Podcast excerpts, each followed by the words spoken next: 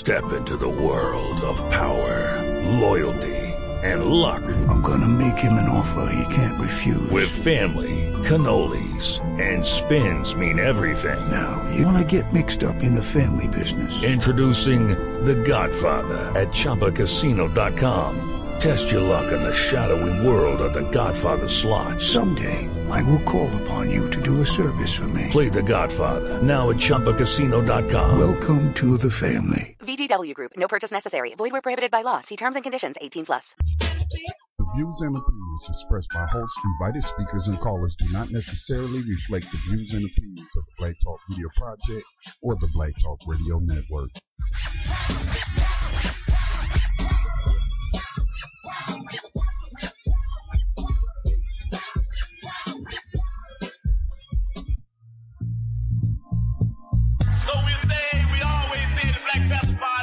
That they can do anything they want you to. We might not be back. I might be in jail. I might be anywhere. But when I leave, you remember I said, with the last words on my lips, I am Revolution comes with a price tag. You a slave to a flag in a country that clearly doesn't love you when they probably never have. Told you turn the other cheek, and they made it with a bat. Fucking protesting them sit-ins. Told you go fight in the war. Vietnam, you die good riddance. That man of the house rule took you from your siblings. Turned around and pump crack right up in your city, and they turned all your leaders to martyrs. You was off in the war, now who was guarding your daughters? It was riots in the streets, killed Malcolm and Martin. Called the National Guard up because we ride with our guard up, and now it's building your guard. The Second Amendment don't apply to you. Everything that they taught you was a lie to you. See, they scared of your skin and they dying to shoot. Take the American dream and then you die to pursuit. One day it'll all make sense. If it about power, then it don't make sense. But none of that money matters when you live in madness. So one day you figure out that all you got is this. Peace, love, and the middle fingers. Right on. Peace, love, and the middle fingers. Right on. Peace, love, and the middle fingers. Right on. Peace, love, and the middle fingers.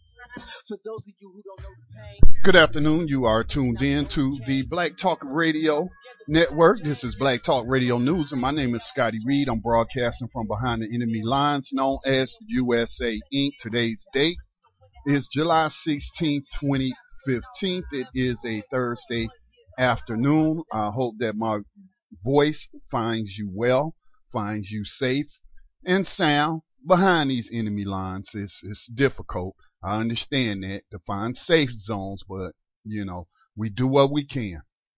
Um, today we have a guest scheduled for you today, uh, in-house family member, uh, Black Talk Radio Network's own Max Parthas will be joining us here at about 4:10 p.m. on the East Coast. He is, of course, the co-host and co-producer of New Abolitionist Radio, which is heard right here on Black Talk Radio Network every Wednesday night at 8 o'clock p.m. Eastern Time. And Max, for those who don't know, uh, lives in South Carolina. Uh, actually, he lived not even a mile away from where the terrorists, the white terrorist Dylann Roof, who ran up in the church and gunned down innocent people, Max lived uh, less than a mile away from him in South Carolina. And uh, Max will be coming on to discuss the upcoming KKK rally that is supposed to go down this Saturday on the 18th. Today's the 16th, so we're less than 48 hours away from that rally. That the, what's the name of this group? The Loyal White Knights of the Ku Klux Klan, which is a North Carolina based group up here where I live. Although I think they are based somewhere near the Virginia uh, border and not near the South Carolina border, but North Carolina at one time, it was reported, had the largest Klan membership of any state in the United States, more than Alabama, more than Mississippi, more than Florida, more than Texas, more than South Carolina, more than Georgia. No, North Carolina had that distinction of having the most due paying members of the Ku Klux Klan. All right. And so maybe they trying to make a comeback. I don't know. But he's coming on to discuss that rally as well as the counter rally that he will be participating in, as well as various groups. I heard the new Black Panther Party um, organization is supposed to be out there, as well as the Huey Newton Gun Club. Um, I've heard they are traveling there. um, as well as there are some religious organizations that also plan to counter demonstrate with a prayer vigil. So Max will be coming on to talk about that and give you more information about it. But also, what I want to discuss with him today and bring to your attention, ever since Ferguson went down, uh, and the Department of Justice did their little report on what was going on in Ferguson. And we went over that report on New Abolitionist Radio, or as individual activists in debt, we went over that report. And we started talking about, well, how come none of these people, like the city manager of Ferguson, the police chief, and others who were running this scheme to just ticket black people, all right, uh, get them tickets, throw them in jail, uh, shuffle them around in the different jails in St. Louis County, all to bring in revenue. I think they were bringing in something like $3 million annually into Ferguson. And so we started looking at these crimes and we felt like the RICO laws would apply to them, right? And so those who are not familiar with the uh, RICO laws, that is a law that the United States government, the federal government, uses to go after organized criminals right? You know, usually those sort of charges are re- reserved for like the mafia. Um, I think it's it's the uh, first time those laws were used targeting the mafia, but certainly, you know, they have been applied to other organizations. And so we felt like, you know, these are RICO violations. These are organized criminals, organized, okay, to to rob people, to rob people, to extort money from them. And so we have been talking about how, you know, we need to find some attorneys. We need to be pushing for prosecution of these people under RICO laws where we feel like we can prove a strong case. Well, this morning, as I was just going through my emails and planning for today's show, I came across an article that discusses this organization and I, I, don't even know the name of the organization right now, and I'll pull that up later once we talk to Max. But this organization sued uh, legal cannabis businesses, several legal cannabis businesses, and uh, other businesses that did business with those legal cannabis businesses in Colorado and Washington, and they sued them under RICO laws. So I did not know, nobody told me that organizations or individuals can use RICO laws to sue people, to sue cities, to sue police departments. And so we want to take a look at that. And perhaps this is something we need to study. Uh, why I don't agree with their use of RICO because in in those states they have legalized cannabis. So should nobody be getting locked up because you don't like them smoking cannabis? Damn it! come off of your high ho- horse, put down the beer, put down the wine coolers. Yeah, put down that carton of wine you got from the grocery store and stop trying to judge people. All right. So we don't agree with their use of RICO, but we find it to be very enlightening that people outside of prosecutors can use RICO to go after businesses and organizations, and, and maybe that's something that the NAACP Legal Defense Fund needs to be doing. I don't know.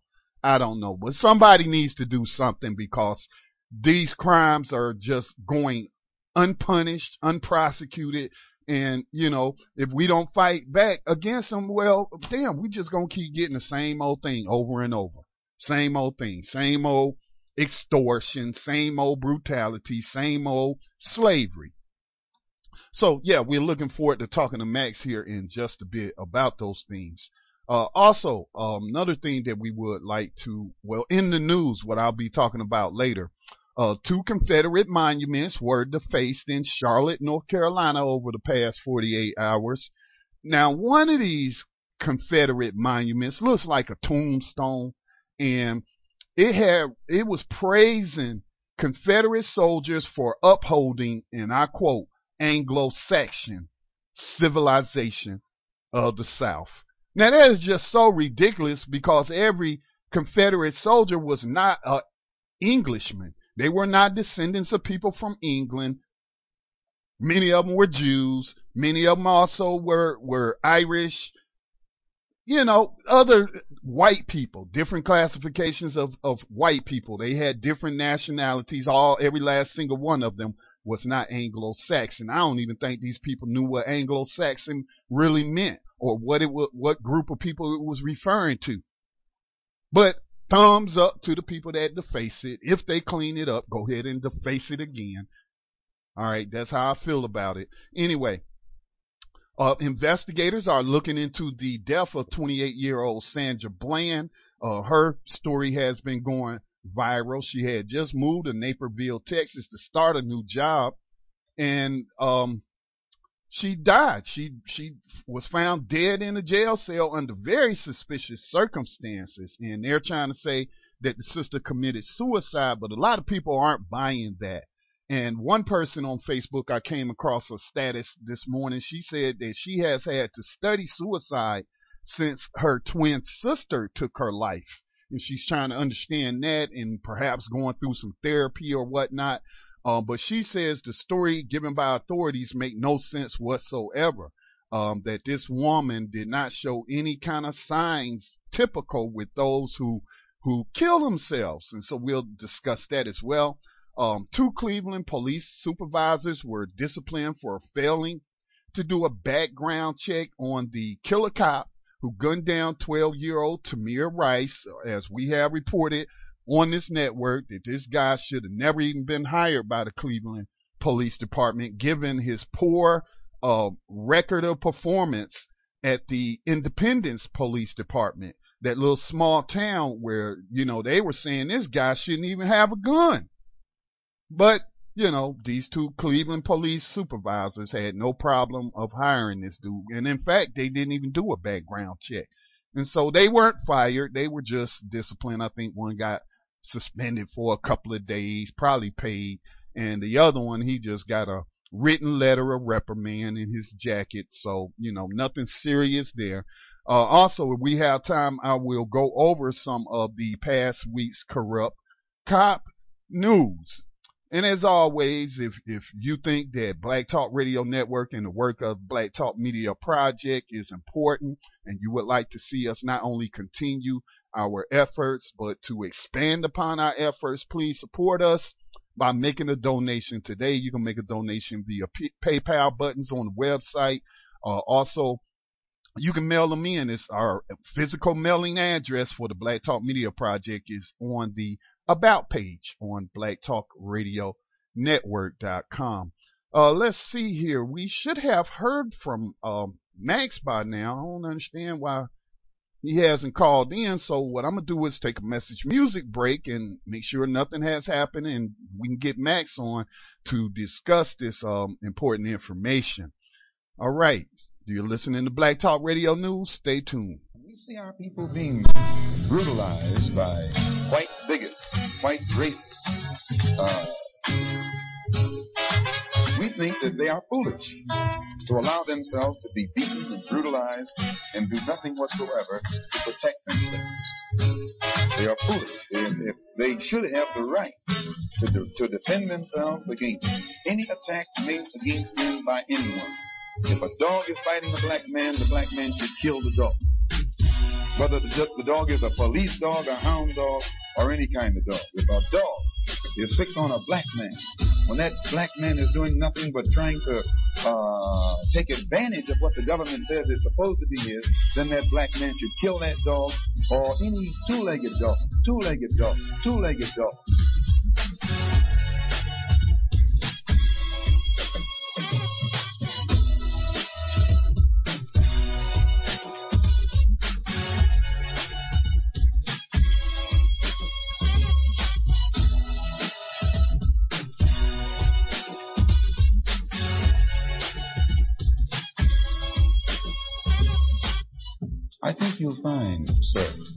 That there will come a time when black people wake up and become intellectually independent enough to think for themselves as other humans are intellectually independent enough to think for themselves. Then the black man will think like a black man and he will feel for other black people. And this new thinking and feeling will cause black people to stick together. And then at that point, you'll have a situation where when you attack one black man, you are attacking all black men. And this type of black thinking will cause all black people to stick together. And this type of thinking also will bring an end to the brutality inflicted upon black people by white people. And it is the only thing that will bring an end to it. No federal court, state court, or city court will bring an end to it. It's something that the black man has to bring an end to, has to bring an end to, has to bring an end to. And welcome back to Black Talk Radio News. Uh, we're unable to reach Max at this time. Perhaps he is in a location that uh, he's unable to call in, but of course the program must go on. So I'm gonna let you listen to this um, news clip about these races that are going down there to South Carolina from North Carolina uh, to rally around that missing flag, cause the flag gone. I mean, the flagpole isn't even there. As I looked at some pictures today, so I mean, all it is is a empty piece of uh, concrete uh, plot. so they won't be able to. I'm sure they'll bring their own flags though. Uh, so anyway, this is a, a report that came out about the KKK rally and um, the other rallies. The fight over the Confederate battle flag at the State House might have an encore in a few days, and that means another major effort by law enforcement. Jack Kuenzie joins us from the State House. Jack? Charles and Judy, the flag is gone, but it is not forgotten, not as long as we have members of this Klan group based in Pelham, North Carolina, coming down here on Saturday. We can assume that at least some members of that group will be wearing their Klan outfits, but they will have to show their faces. Members of the North Carolina based Loyal White Knights of the Ku Klux Klan can wear their full hoods standing in a field, as they did when they spoke to us last week, but they won't be able to do that on the State House grounds this Saturday. State law prohibits anyone over the age of 16 from wearing masks and the like on public property. Paperwork filed with the State Department of Administration indicates this Klan subset expects as many as 200 to appear for a protest against removal of the Confederate battle flag. But any protest will occur almost a week after the last trace of the flag has been sodded over near the Confederate monument on Gervais. And the hate group will find itself surrounded by state and city law enforcement, similar to the security plan that allowed thousands to witness the flag's removal last Friday without producing any arrests. Also scheduled to gather Saturday, church groups led by Trenholm United Methodist Church. What we're opposed to is uh, evil and uh, those who uh, whose uh, mindset is bent towards evil. Uh, we're praying for conversion for for those folks. It will be hard for me as an African American, but I would imagine as well it'll be hard for a lot of them. Um, just as I've never uh, looked a member of the KKK in the face to my knowledge, I'm sure that many others haven't as well. Um, but the, we we are still called, though I think, to to press on, knowing that God is with us. Senior Pastor Mike Smith says at least two other Midlands churches have signed on to take part in a prayer vigil while the Klan event is underway. There are other organizations gathering on the grounds as well, a Jacksonville-based group called Black Educators for Justice, and two more identified as RBG Columbia, said to be planning an event called Black Heritage Day, and South Carolina Solidarity. Its activity is titled Smash the KKK. Again, Reverend Smith. Racism is real. Racism is a sin. Uh, we believe that strongly. We a Columbia police spokeswoman told us the department did not have additional information on RBG Columbia or South Carolina Solidarity. And we also asked City Hall for any further information and did not get a response. We also didn't get anything further about the city's action to impose a temporary gun and knife free buffer zone around the State House in response to concern that Klan members might carry weapons on Saturday. We'll get more. All right, so that was a report out of a news station out of South Carolina about this upcoming rally by the Loyal White Knights of the Ku Klux Klan. Again, this is a, a organization that is based here in North Carolina, I believe somewhere near the Virginia uh, border. Um, I'm not positive about that. Um, I, they do have a website. It is KKK Knights with a uh, So that's four Ks. That's KKKnights.com. Now, there is, uh, again, I have been talking to people about the need for terrorism, especially white terrorism uh, database to track these uh, individuals and these organizations. And I came across a website when I was looking up uh, information on the loyal white knights of the Ku Klux Klan. And there's a website called trackingterrorism.org, which is already engaged in the sort of thing that I was talking about. But the thing is, it's not open to the public. You have to be a member, and a membership for an individual costs like $500 a year.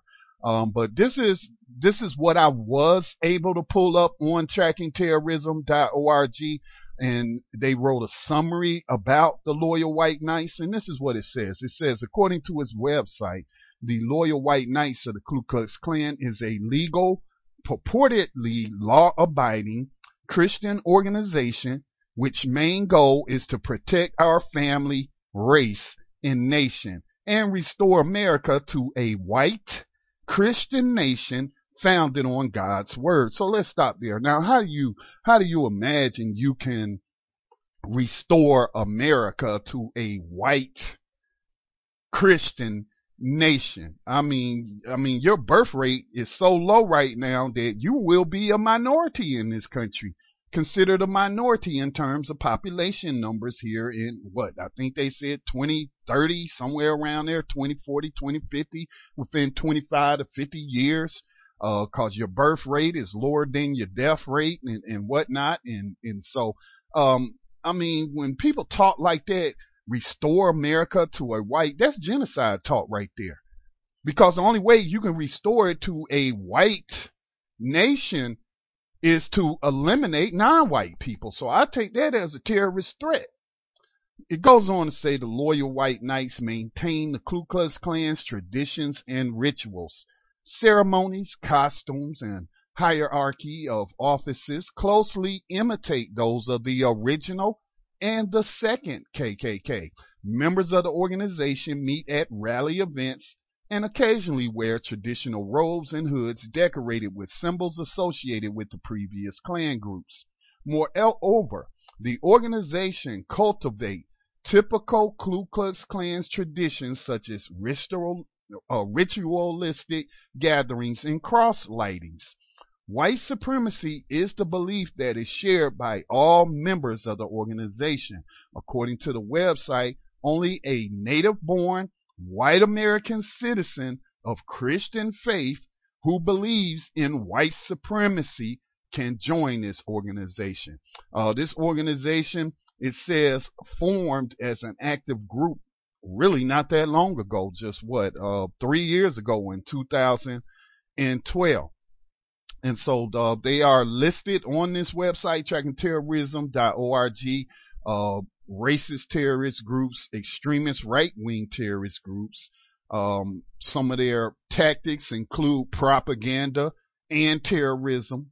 Uh, their targets, uh, they have propaganda and terrorism um, listed again. I'm not sure what that means though. Uh, you have to read more, but I'm not going to pay $500 to access uh, this website. So now, why is it important that people hold counter demonstrations? Cause I can just hear the cynics out there. I can just hear, you know, this isn't going to end racism, white supremacy. You going out there getting in the face of these white supremacists isn't going to do anything. You're just wasting your time. And, and you know, we, we, we hear the detract, detractors, you know, they say we got more important things to work on, even though the only thing they working on really is uh, maintaining or trying to obtain, you know, the American dream, you know, two houses, I mean, excuse me, a house, two cars, and, you know, all of that, that good stuff. So anyway, I came across another article titled, Why Ignoring the Ku Klux Klan Sends the Wrong Message. This was published on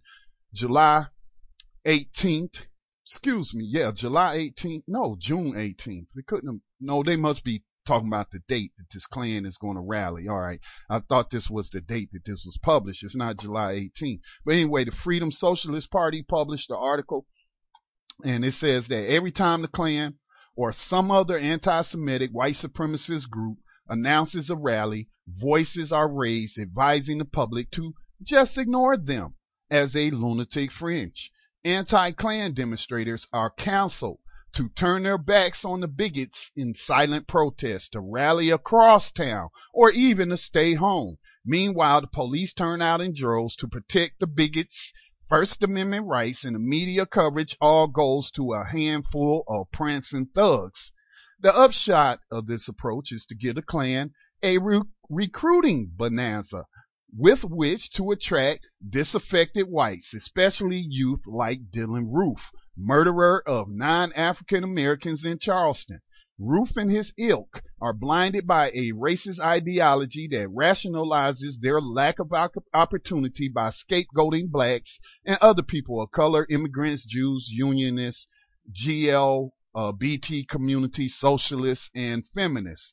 For a vigorous exercise of free speech by civil rights advocates, I do think we uh, got Max on. Uh, Max, we got you there. Hello. Hey, Scotty. Sorry about being a little late, man. It's been hectic here today. My bad. Uh, no, no apologies uh, needed. Um, I was just reading this article. I'm getting a lot of feedback off of your mic, uh, Max. Uh, let me see if I can fix that.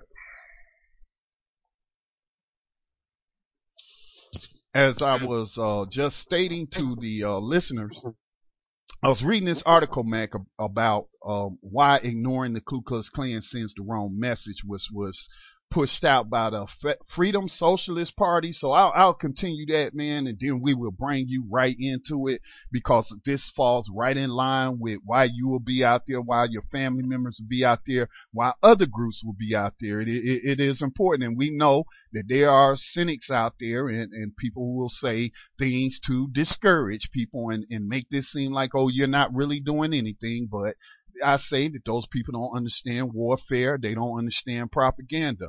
Um, now, so I'll, let me continue to read this article. It says that the alternative to passivity and avoidance is to mobilize our communities to stand up to the white supremacists and show our unity in action. Counter protests put the voice of those who support equality squarely at the center of the discussion. They also demonstrate which side is stronger, braver, more numerous, and willing to stand up for each other. For a decade, the Freedom Socialist Party and radical women in Seattle, Washington, and Portland, Oregon organized against the white Aryan resistance and Richard Butler's Aryan Nations in Boise, Idaho. From the first rally until the Aryan nations folded, the police, local politicians, businesses, and NGOs aligned with them told the public we should not demonstrate when the Nazis marched through uh, Coeur d'Alene, Idaho, or uh, when they burned a cross on Whidbey Island in Washington.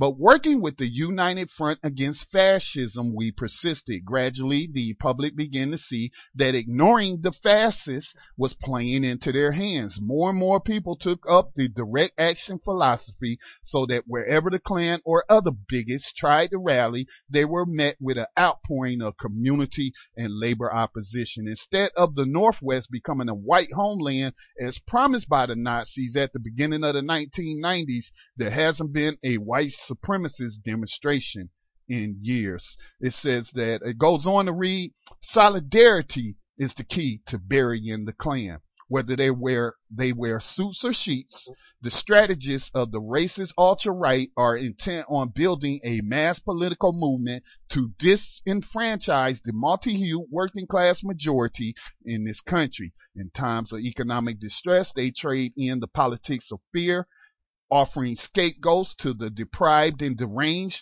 They are the product of capitalism, which must divide to conquer so that the 1% can fly high while the majority struggles to survive. They constitute a nascent fascist movement whose beneficiaries are the super rich and the industrialists. Their idea, idea, excuse me, ideologues run the gamut from the Council of Conservative Citizens, which is based down there in South Carolina, I believe, to racist, anti immigrant Republican presidential hopefuls like Donald Trump and Wisconsin Governor Scott Walker, a virulent opponent of affirmative action and public workers unions. And I'll stop there. I have um, I will post this to Black Talk Radio Network if I haven't already. But at this time, we do want to welcome in Max Parthas on the line. And um, so, Max, why is this important to you and those who will be out there with you on the 18th to uh, stage counter protests to these races?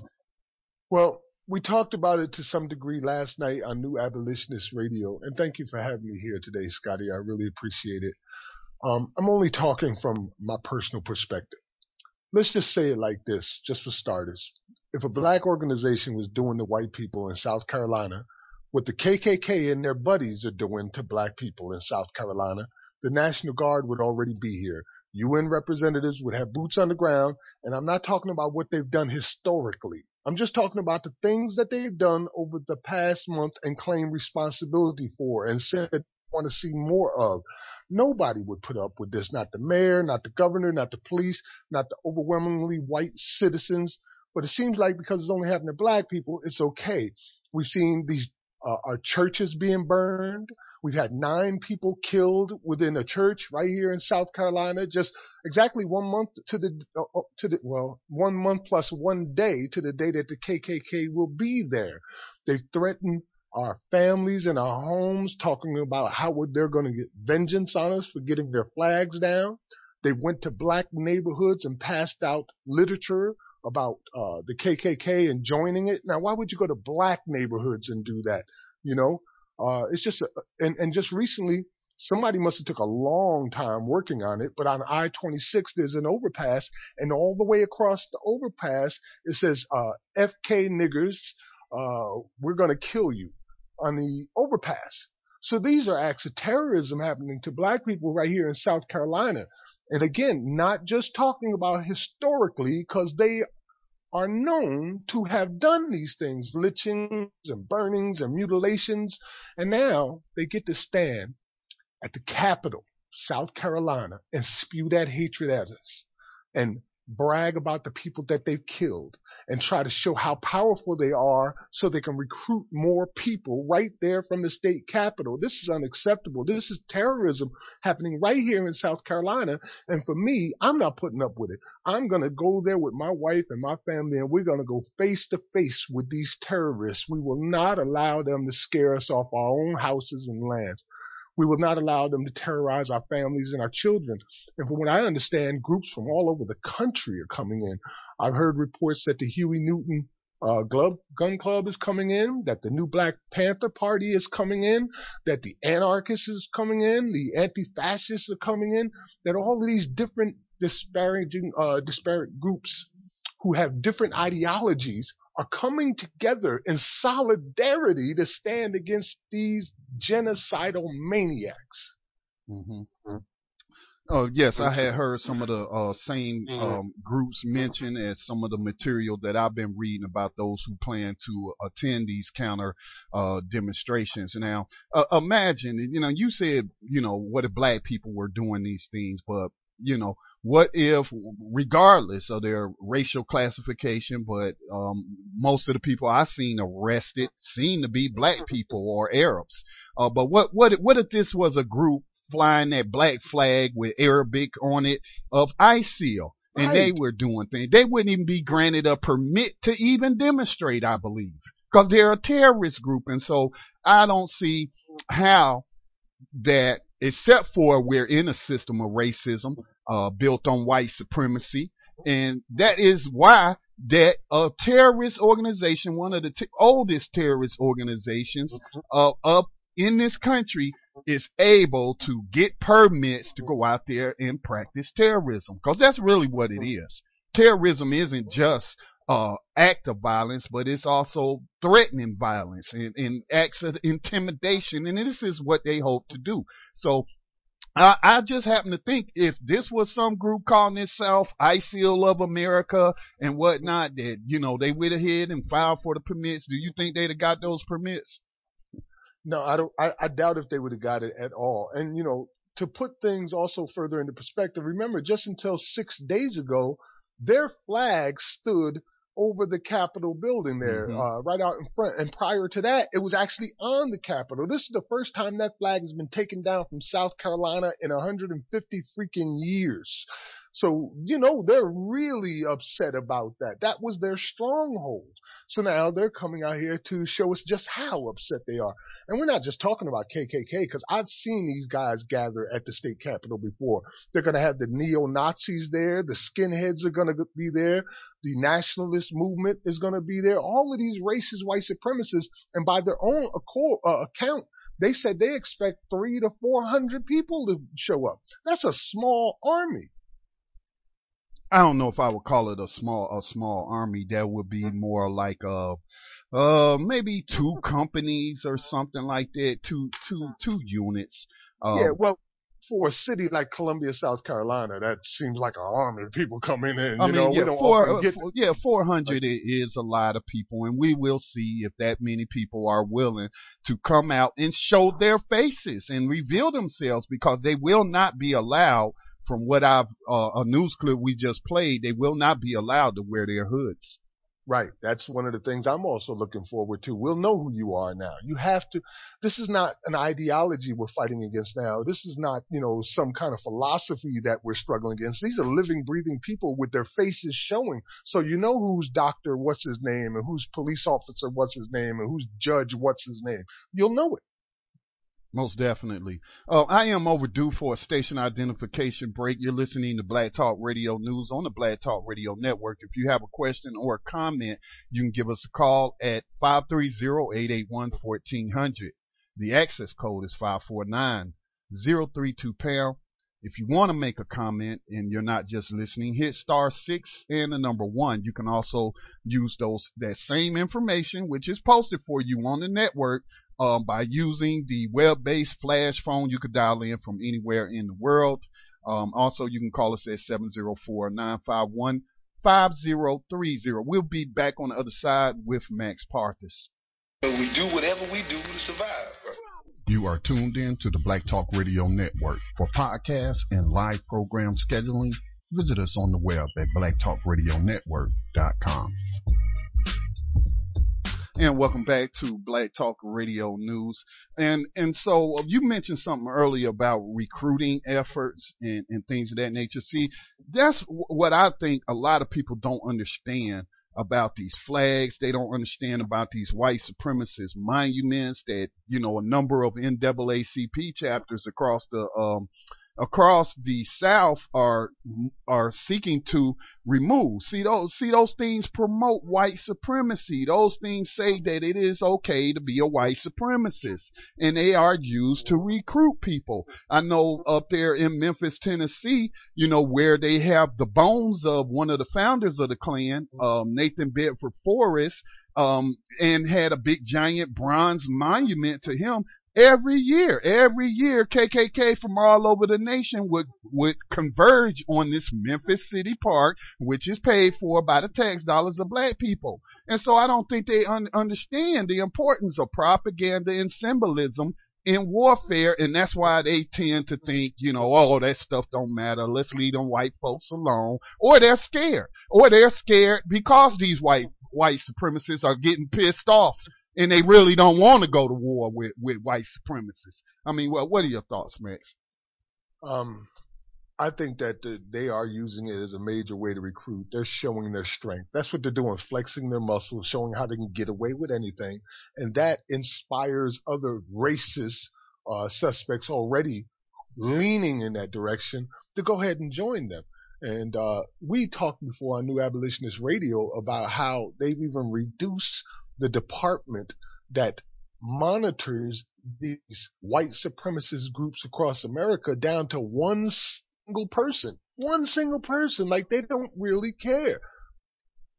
I got some news for you. I got some breaking news. I wasn't going to mention this because I haven't had time to do further research, but I got an email from one of my sources and it says that the uh, House panel unanimously okays bill mm-hmm. creating countering mm-hmm. violent extremism mm-hmm. office within the DHS, within the Department of Homeland Security. This is uh, found on fiercehomelandsecurity.com. That is fiercehomelandsecurity.com. It says the House Homeland Security Committee on July 15th unanimously approved controversial legislation by voice vote that would make countering violent extremism a top priority within the Homeland Security Department, including a new office dedicated to preventing Americans from becoming radicalized and recruited by extremist groups. Now, they don't they don't mention um, white terrorists, but I know that the Democrats have been pushing for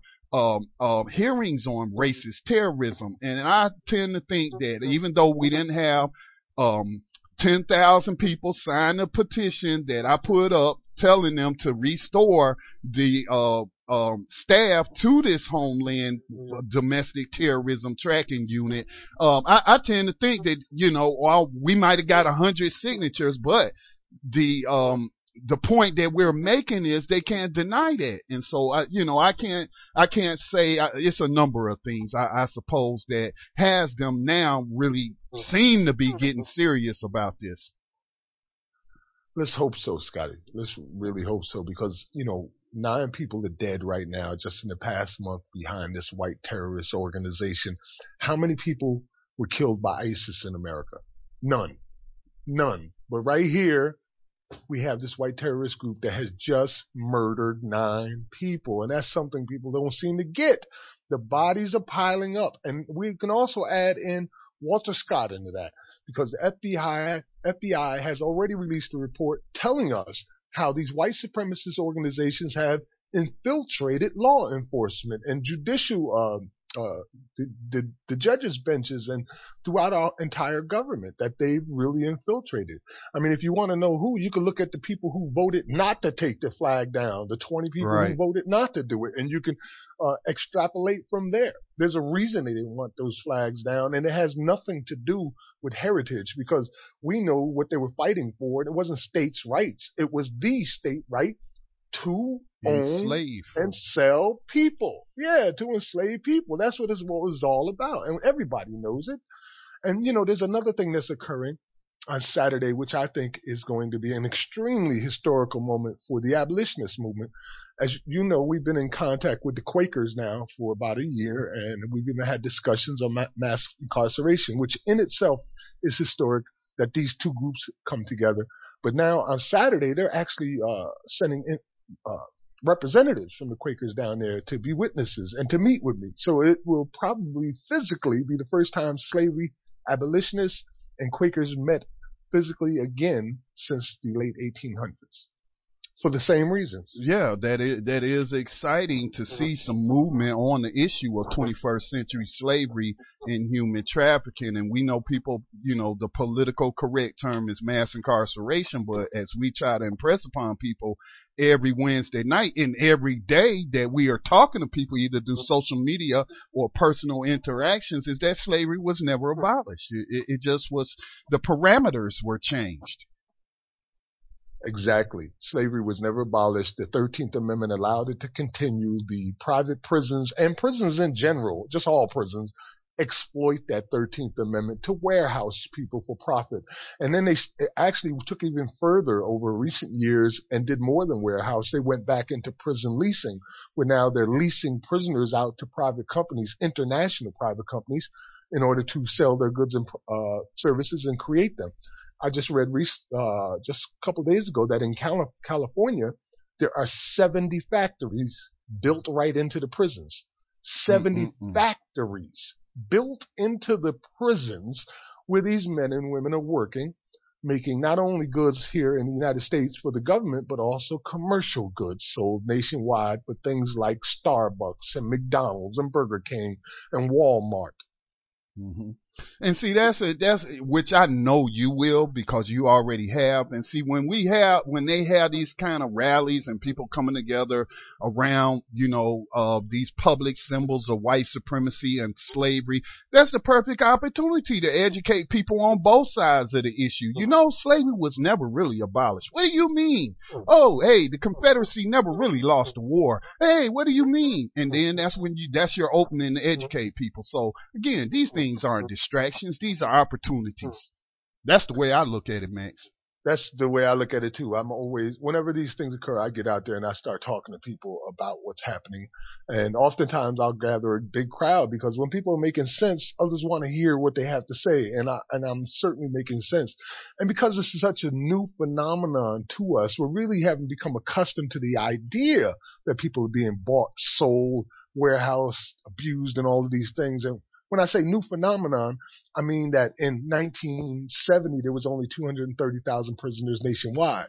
Then after the on drugs started by the criminal Nixon, and then the introduction of privatized prisons by Ronald Reagan, it exploded from 230,000 to 2.5 million, which is what we see today, and 24 million going through our jails, prisons, probations, and parole uh, systems in one year in one single year. So it's hard for us to grasp it because it's so new, only 40 years. But like Frederick Douglass said, a nation can lose its liberties in a day and not recognize it for half a century. And well, especially if mm-hmm. you got a corporate media that's the fourth wing of the mm-hmm. government that continues to misinform people about this. When you have a Hollywood industry that makes movies like Lincoln that mm-hmm. just reinforces the myth that the Civil War ended slavery in this country, I mean, that's why a lot of people don't know. They're not being taught this in, in public mm-hmm. indoctrination schools. They are not getting it from popular culture. You just heard the president the other day had to tell people that rape ain't funny.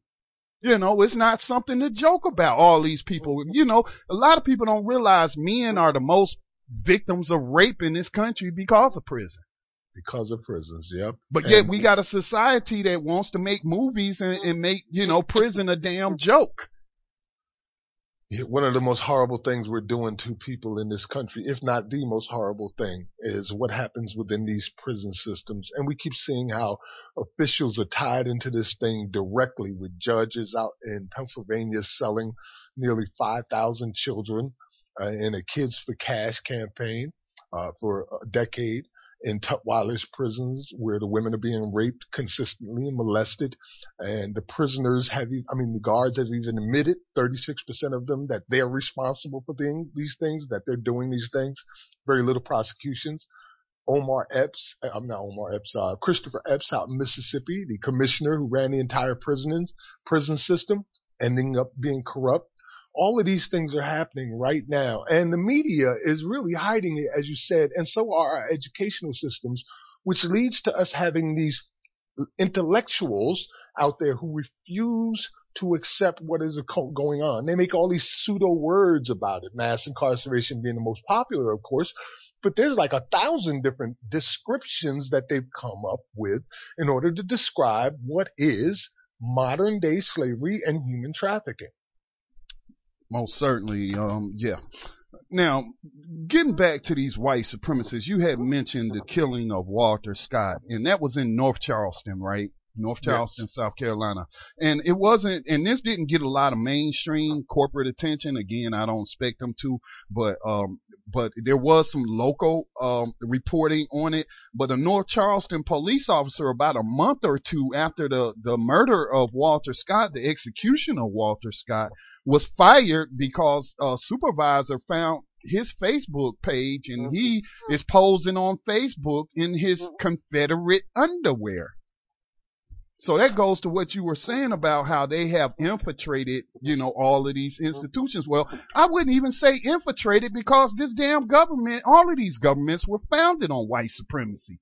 So I think to say they infiltrated them is incorrect. Yeah, the FBI, for instance, was founded by the KKK, as far as uh, history tells us, and uh, I won't go into details. Just look it up. FBI founded by KKK, and you'll see what happened there. Uh, and we also remember what happened um, with COINTELPRO. That was government agencies that were straight racist. I mean, they were literal racists and involved with the Klans. This nation has always used the Klan and uh, organizations like the Klan as an oppressive force outside of the government that is supported by the government to uh, murder and kill and, and mutilate our men, women, and children. It's happened all the way up until, I mean, we can think back to the march in Selma. It was going on then. And there's mm-hmm. people alive today who was a part of that then. and not being prosecuted. Just, uh, but we, I just saw a 90 something year old former Nazi guard who was just convicted of being a, a accomplice to murdering people. But hell, like you just mentioned, uh, we got people still alive from the 60s eras that committed heinous crimes against people and they yet to be prosecuted and never will be prosecuted as far as I can see. So Right. again, we, you know, people need to wake up. They need to wake up. This isn't post-racial America. We haven't progressed that much. Um, you know, really, we haven't. We haven't. You know, in terms of being able to access, you know, restaurants and and you know, thing public accommodations. Yeah, there's some progress right there. Uh, but in in terms of of terrorism towards non-white people. No, there's been no progress whatsoever. And and and I would like to know, and I'll look this up uh, later. Again, I haven't really had had uh, time, but this uh, particular group that's coming from North Carolina down to South Carolina, the White Knights. Uh, what was the name of this group? The White Knights of something. Anyway, I wonder if they have non 501c3 nonprofit status. I believe they do because President Obama was talking about passing legislation to make them reveal who, where they're getting their money from, who's donating to them. So again, this is federally fund. These white supremacist groups are actually being supported by the federal government. How how can you explain to me federal government give or even a state government giving nonprofit status to a terrorist organization? Well, I'll give you one that is a, a, a public servants organization. In Alabama, the police wear Confederate flag badges on their arms. They also have Confederate flags on their cruisers. If that's not a form of terrorism, then I don't know what is. Because we have all just realized, even those that didn't understand, because of the debates that have been going on with the Confederate flag, what it represents. So imagine police, an entire police force in Alabama wearing these symbols of hate and slavery and murder and oppression and secession. Yeah, Alabama uh, state troopers. Uh, where Right. it- it's, Alabama it's- state troopers. It's part of the state seal. It, it has the Confederate flag in there with some other uh, other stuff, and uh, and the NAACP out there is calling for those to be removed. And again, I know it's people out there that's gonna say, "Well, that's not gonna end racism, white supremacy." Well, tell me what will then. At least these people are doing something to get in the, you know, doing something to counter racism. And and so I just hate that kind of talk, man. We got more important things to do. Man, you ain't trying to do nothing but get that big screen TV. So, you know, that's how I feel about that, Max. I'm gonna try to stay positive, man. But I sometimes, man, I just get I get agitated, man, when I see all of these naysayers who ain't doing nothing but, you know, talking bad about what somebody else trying to do. Yeah, and we, you know, we're seeing these things come out from law enforcement very often now. Just today, two stories have been coming out. One about Sandra Bland, who was uh, arrested when she was uh, for a traffic violation out in Texas and ended up being taken to jail. And they said that she had assaulted the officer. She ended up dead uh, two days after being in custody. And now they find out that the sheriff involved was fired from his previous post for racism. Yeah, that's one of the stories we got listed in our news segment coming up um, in, in the second hour. So that's an information, new information. Cause what I was reading, they certainly did not say anything about what's that. The sheriff was fired before or what? Right, and, and the other story is in uh, Brunswick, Georgia, where a couple of cops on their own dash cam, you can see them. They're bragging about killing this unarmed mother, and they applaud their marksmanship, and they're bragging about her face exploding. Uh, this is sociopathic behavior, and it's it's unacceptable at any level. At any level, we should not be allowing this in our in our country, and it's so easy to stop it if we just decide that we will not allow this. You know, um, we just have to come up come to that conclusion that we're done with it one way or another. We are not going to wait 50 years for changes if we have to all go down to Columbia, South Carolina, everybody in this damn country to show them how we feel. Then let's do it. It's Yeah, but there are some other back up. things. I'm sorry, I didn't mean to interrupt. Go ahead.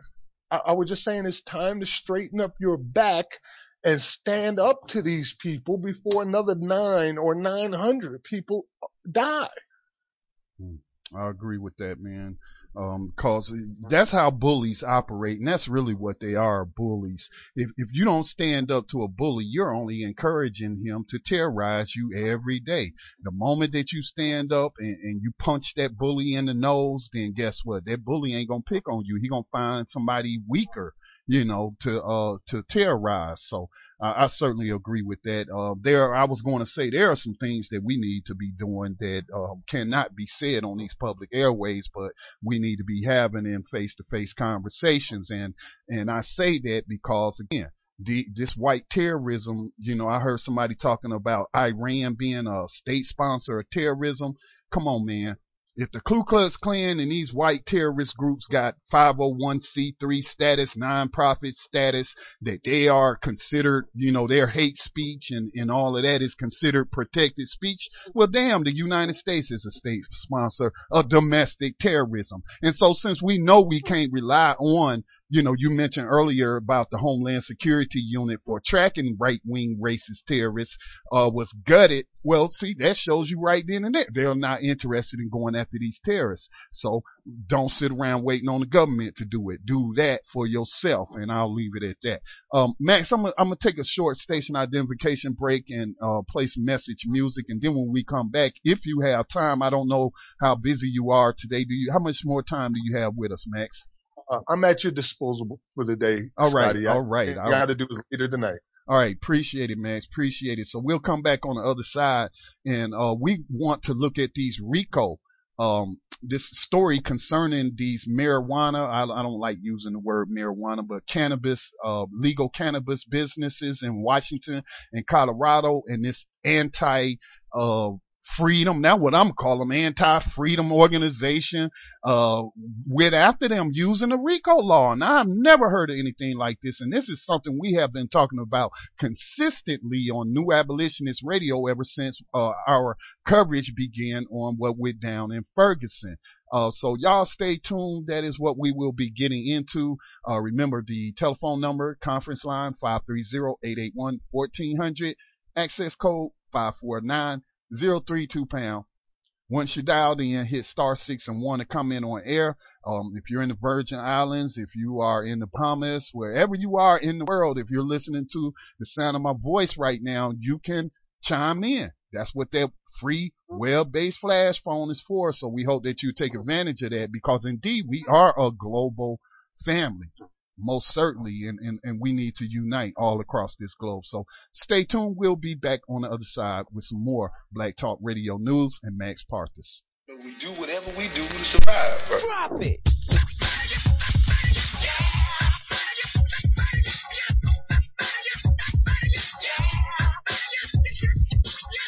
The, the, the rhythm, the rebel.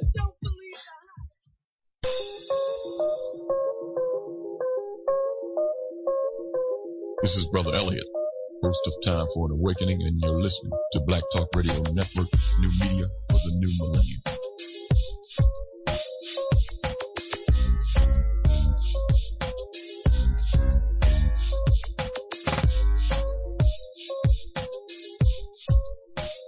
This is Monroe, North Carolina.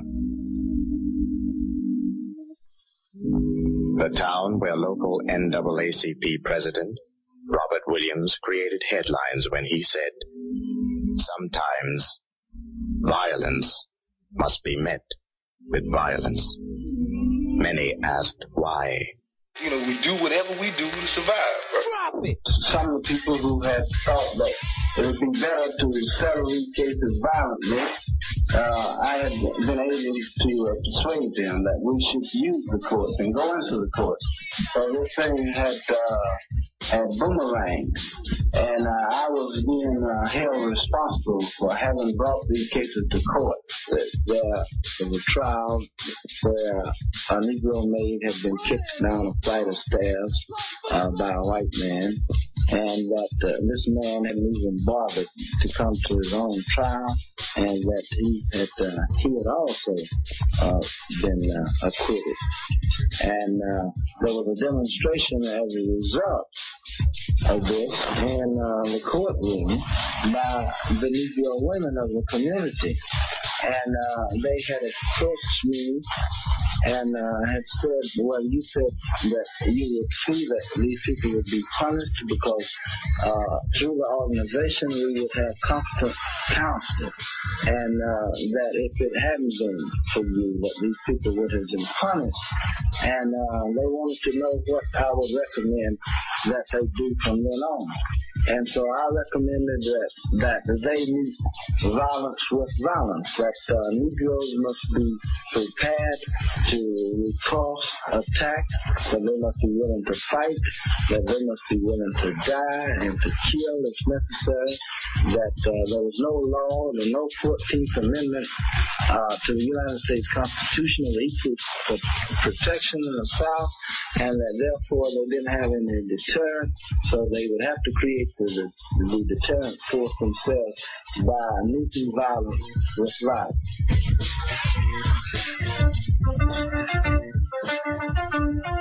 We also recognize that individuals do not create rebellions, conditions do. Until they begin to adjust themselves to those conditions, rebellions will continue and they will escalate. They will escalate.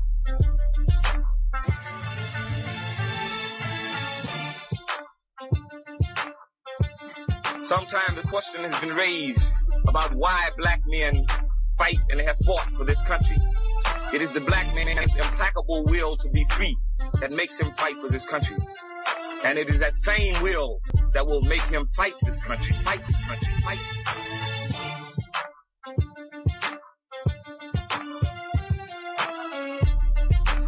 I want to address myself now to problems as they exist in the black community across America. And America cannot be considered as a stable and just society.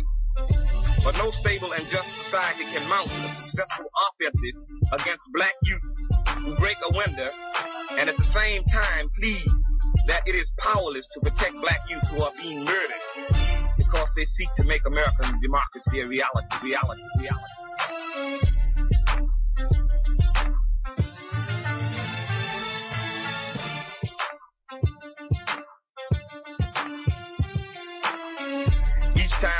Church is bombed burnt, that is violence in our streets. Each time a black body is found in the swamps of Mississippi and Alabama, that is violence in our land. Each time black right workers cannot be protected by the government, that is anarchy. Each time a police officer shoots and kills a black teenager, that is urban crime. You see, we recognize America for what it is, the Fourth Reich. And we tell America to be on notice because if you are gonna play Nazis, black folks ain't gonna play Jews. Ain't gonna play Jews. Welcome back to Black Talk Radio News. Scotty Reed in on this broadcast from behind these enemy lines. That's right, America is the Fourth Reich. You know why I like to play those clips from the past? Because again, it's a measurement. I use it as a measurement of how far we have come. And what did you just hear? H. Rap Brown, uh, now known as Jamil Al-Amin. What did you just hear him talk? Churches being burnt down. That's a clip from the 60s. Churches being burnt down, black bodies being found in fields and swamps, and, you know, police officers killing teenagers, killing women, you know. So, I mean, again, how can you say that we made all this progress when we're still plagued by these problems today? You know, and, and, and, again, you know, that's when uh, during that time period where there were several uh, different uh, time periods when these racist flags, terrorist flags, and monuments were erected, and and that was another time period when those flags went up. It was in the 1960s. At, at, to to let you know, I don't care what kind of laws been passed, you still just a nigger, and we gonna do whatever we want to do. Cause by God, you know, I'm a white, I'm a white man and there are no laws that I'm, you know, passed um, that I should apply to a Negro. So whatever, man. Again, y'all want to talk about some post-racial America. Y'all want to talk about how much gains as a people we have made. When I listen to to these old clips and things of that nature, man, that it lets me know that slaps me right in the face, man. We ain't really come that far.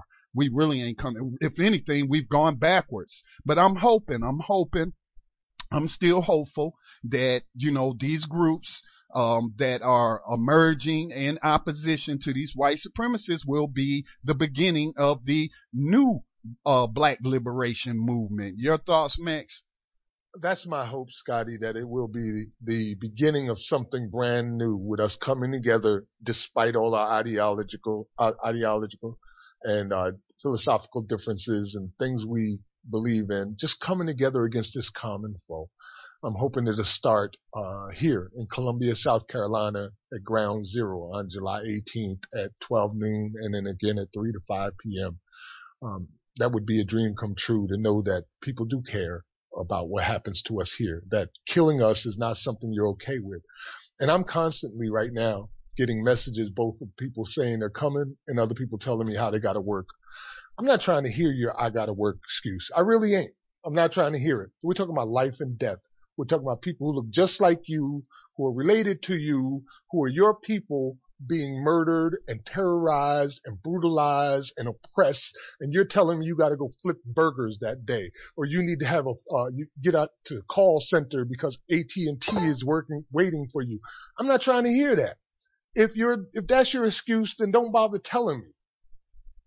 Now we want to shift gears for a moment and we want to focus in on slavery because slavery, race-based mm-hmm. slavery is the root cause of all of this. This is what these white supremacists want to return us to is where we're, you know, not just simply captured on the street and put into slavery, modern 21st century slavery, but where our children are born into it. And, and in fact, they are already identifying children by their reading grade levels as to whether or not, you know, how many cells they need to build and, and whatnot. So we want to, we want to uh, switch gears for a moment and talk about one of the tools that we identified on New Abolitionist Radio and we have been talking about because whenever the FBI, whenever the Department of Justice goes in and documents these crimes, there's never any doggone prosecutions. Then, you know, what's the point of telling me all these crimes that these people have committed if you're not going to prosecute them? You telling us in the Ferguson report that laws were broken. Well, then where is, where is the arrest for the lawbreakers? Okay, where are the prosecution of the lawbreakers? Where show me some convictions. Just simply telling me that this was wrong, that these people broke the law, and you naming what, what laws they broke and all of this and that, and then you're going to enter into a non-prosecutorial agreement with these people. Oh, y'all just stop treating them black folks so bad, and we're gonna send, put a monitor in the police department to monitor what you're doing. I mean, that ain't no doggone deterrent. All right. There, there are the police departments killing people with federal monitors sitting right there in the freaking office of the police department. So, you know, anyway, so trying to be proactive and recognizing the fact that we can't rely on anyone but ourselves uh, to prosecute these criminals, I came across, we started talking about the RICO laws. Max, you want to tell them a little bit about the RICO laws before I read this article about these uh, cannabis opponents using this law to fight the legal cannabis industry? Uh, yeah, the RICO charges, uh, racketeering charges, which have been historically used against groups like the mafia and currently even used against teenagers in Chicago for uh, gang affiliations. And as of late, we've been using them, or not we, but the abolitionists and the anti-slavery movement and mass incarceration movements have been using them against the prison industry. Well, not law- using them, Max, but looking at using them. Well, I believe that Unicor is being sued under RICO charges. Oh, right it is. For, yes, for employing the largest number of illegal aliens in the United States. Uh, over five thousand undocumented workers are uh, employed by Unicor which is a three quarter of a billion dollar a year industry making goods and services. So they're being sued. And that's run by the federal government. Right. Exactly. It's run by the federal government. And there's other instances where RICO charges have been presented. I believe that RICO charges are being levied against Alabama prison systems as well now as a direct uh, plea from our fam out in uh, Free Alabama movement. Now, this article came out uh, three days ago uh, on abcnews.go.com. It says the marijuana opponents using racketeering law to fight industry. A federal law crafted to fight the mob is giving marijuana opponents a new strategy in their battle to stop the expanding industry. Racketeering lawsuits. Colorado pot shop recently closed after a Washington based group opposed to legal cannabis. See, they, they opposed to, to people uh, exercising their liberty and freedom. This is an anti-freedom group, all right? All right, so they are opposed to legal marijuana. Sue not just the pot shop, but a laundry list of firms doing business with it, from its landlord and accountant to the Iowa bonding company guaranteeing its tax payments. One by one, many of the defendants agreed to stop doing business with medical marijuana of the Rockies until the mountain shop closed its doors and had to sell off its pots at fire sale prices. And, and so this is a medical marijuana dispensary that they went after. And here in North Carolina, they just legalized uh um what's it called those C, CB um uh, the oils, the oils that's used to treat epilepsy that's made from cannabis. I, I forgot CBD or CBO oils. Uh, uh, they just legalized that here in North Carolina. All right. So anyway, with another lawsuit pending in Southern California, the cases represent a new approach to fighting cannabis. If the federal government won't stop its expansion, pot opponents say federal racketeering lawsuits could. Marijuana may be legal under state law, but federal drug law still considers any marijuana business organized crime. And so, that, again, the federal government is moving on this. I do believe that they will have to uh, um, um, in drug prohibition because of public sentiment now is on the side of look we we shouldn't be locking up people for this. Anyway it says that um, lawyers on both sides said that the Colorado racketeering approach is novel.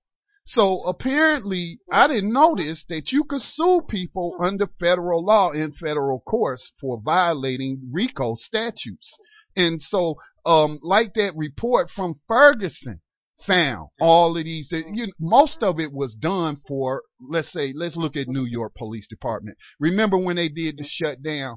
Where they said they wasn't gonna stop and frisk nobody for a whole week, and the city was losing ten million dollars a, a a week. I think it was Max. Was it? It was ten million a week. They were losing 10 million a week. We know that Ferguson was was bringing in 3 million dollars annually by writing tickets and jailing all of these black people and making them pay fines and stuff like that. This, this is organized crime. This is organized crime with a profit motive and, and for a number of months now we have been talking about that we need to step up and try to force the federal government to charge these people under RICO, even though we know mm-hmm. that they're not going to do it. So I was pretty hopeful. I was pretty mm-hmm. elated to see this report saying, hey, you don't have to be a prosecutor to bring mm-hmm. RICO, RICO violations against someone. Your thoughts on that, Max? Um, I think that's a beautiful thing that if we can do it as individuals, but I would certainly like to see some of our law firms get together and work on this, uh, getting it, you know, this in order. If you don't mind, I'll read a little bit of what RICO charges uh, are and how we can sure. apply them directly from the government page. It says when a RICO action is brought with continuity can be established, established, then liability depends on whether the threat of continuity is demonstrated. However, Judge Scalia wrote in his uh, concurring opinion that it would be absurd to say that at least a few months of racketeering activity is generally for free as far as RICO is concerned. Uh, therefore, if the predicate acts involved a distinct threat of long-term racketeering activity, either implicit or explicit, a RICO pattern is established. The RICO statute expresses, expressly states that it is unlawful for any person to conspire to violate any of the subsections of 18 U.S.C.A. 1962, the government need not prove that the defendant agreed with every other conspirator, knew all of the other conspirators, or had full knowledge of all the details of the conspiracy. All must all that must be shown is one, that the defendant agreed to commit the substantive racketeering offense through agreeing to participate in two racketeering acts, just two, and that he knew the general status of the conspiracy, and three, that he knew the conspiracy extended beyond, beyond his individual role. Now, if that doesn't describe policing for profit and prison for profit, than nothing does. This is a long term, long standing racketeering act which can be proven easily. Right. Now, one of the easy, uh, what I would say would be an easy target is like, for example, when you have uh, the CCA, the Correction Corporation of America, the world's largest private prison enslaver, enters into contracts with states like Louisiana and has a stipulation in there that says that you must keep the prisons 90% full okay, to meet, you know, the terms of the contract, that's racketeering right there. That's a conspiracy to enslave people for, for money. That's easy proof right there. Yes. And at New Abolitionist Radio, we have one of the largest archives of documented proof, witness testimony, records of these things going on. So you don't really have to look no further than us to find enough proof for the things that are occurring. Four years worth of archives. That's right. We've got it all right there, straight from the horse's mouth. Not no secondhand information, direct evidence of this going on. So yeah, we could attack the prison system. We could specifically attack the private prison industry because anything that we do to the private prison industry will bleed over into the federal prison industries.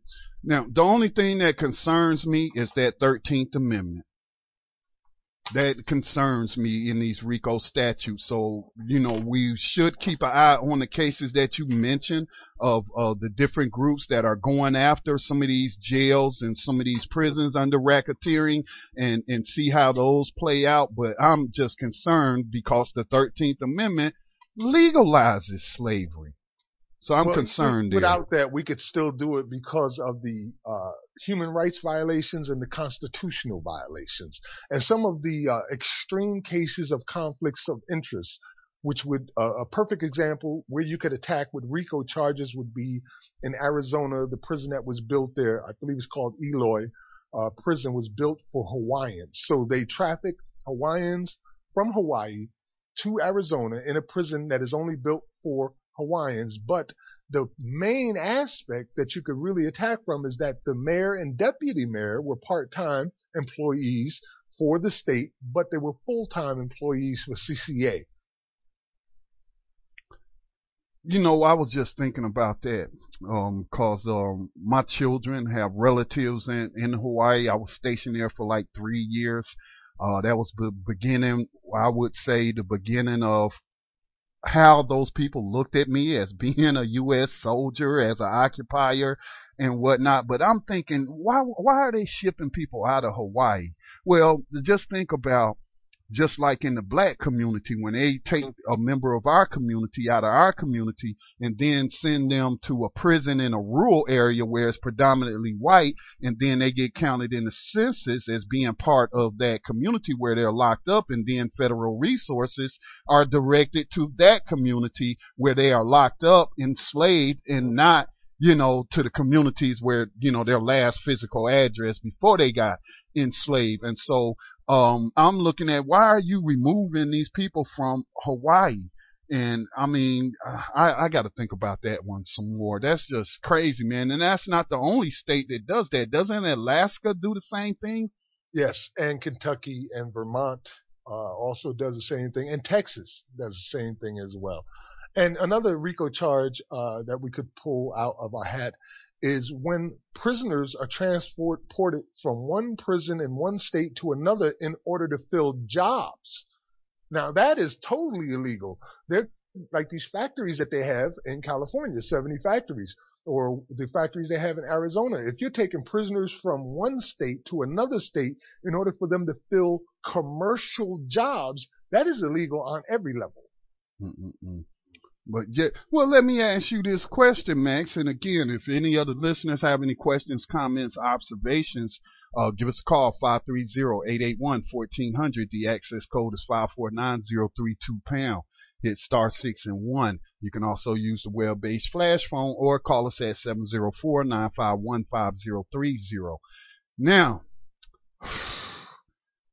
why, Max? Why hasn't the NAACP Legal Defense Fund? Why hasn't the ACLU? Why hasn't the Southern Poverty Law Center or any of these groups that are primarily made up of lawyers and say that, you know, they are fighting for justice and fighting against injustice? I wonder why all of these different groups have never attempted to bring RICO charges against these people for practicing slavery and all the related abuses to slavery. Well, are, are you asking me? I'm, I'm just throwing it out there as a general question. What's your opinion? I would think that the uh, groups that represent the uh, African Americans across the United States are suffering from the same issues that we find the general populace suffering from. Uh, they have been led to believe that these things are legal and correct up until recently. But wait a minute, Max. They went to law school. You and I did not go to law school, okay? And and and, and all we did was read the doggone Thirteenth Amendment, and we read the law. So I mean, come on, man. Well, we have spoken, for instance, when we, when you had on Black Talk Radio Network the lawyers for the Marissa Alexander case. You remember when you had them on? Mm-hmm. We was talking with them, and I brought up the Thirteenth Amendment to them, showing them that this was part of a much larger campaign, and that she was just one more cog in the wheel who they really didn't care about. Those lawyers didn't know the Thirteenth Amendment had an exception clause, mm. and they were lifetime lawyers. So just because you studied law doesn't mean that you weren't susceptible to the same type of brainwashing or omissions that everybody else has been, uh, you know, subject to. Most of our, our military men right now who swear to defend the Constitution have never read the Constitution to any large degree. They don't know about the 13th Amendment. I personally have went out and talked to congressmen, senators, police officers, SLED officers, and ask them, do you know there's an exception clause in the 13th Amendment and what role you play because of that? And about 30 different people that I've asked in these positions, none of them knew that there was a 13th Amendment exception clause. Max, I do believe we got a caller, 281. You're uh, called in to Black Talk Radio News. Go ahead with your question or comment. Yes, Scotty, can you hear me? Yes. Okay, listen, man. Uh, just on that RICO thing, if you remember that RICO thing got real popular when Giuliani uh, prosecuted John Gotti and the gangsters, those gangsters in New York. Right. Uh, if you remember, that's where they actually came up with that, uh, started using it real hot and heavy to bring those gangsters down in New York. You, do you remember that? Yes, I do remember that.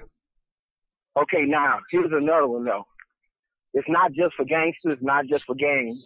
They also use the same RICO Act to bring down that brother Yahweh Ben Yahweh in the nation of, of Yahweh in Florida. I remember, remember that, that? as well. The teachers That's exactly what they use. Yeah, that's exactly what they use to bring the whole nation down. And and the way the uh, thing read was U.S. government versus the nation of Yahweh. Okay, and he was not convicted on anything but conspiracy, Mm-mm-mm. like a priest.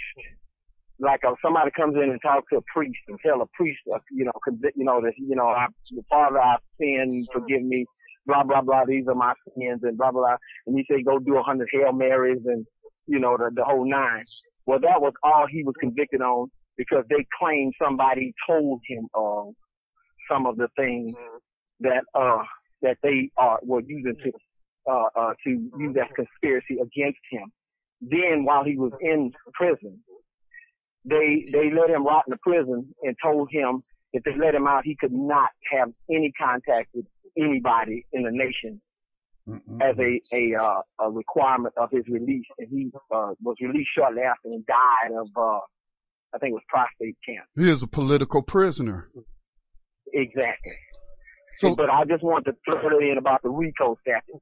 They can take RICO, and me and you could be out, me, you, and and Max could be out just congregating every evening under a shade tree, and they could use RICO against me and you, and you know, and him, saying that we were a racketeering, influence, corrupt organization. Yep. So I don't. I, I hope that doesn't take you all off subject. No, it, it, it doesn't. let you know. No, it, right on it- point. it- no, it doesn't. That's exactly what we're talking about. But did you know, caller, that apparently uh, private citizens and, and regular organizations can can bring RICO lawsuits against these companies, against I guess these uh, entities like governments, small towns.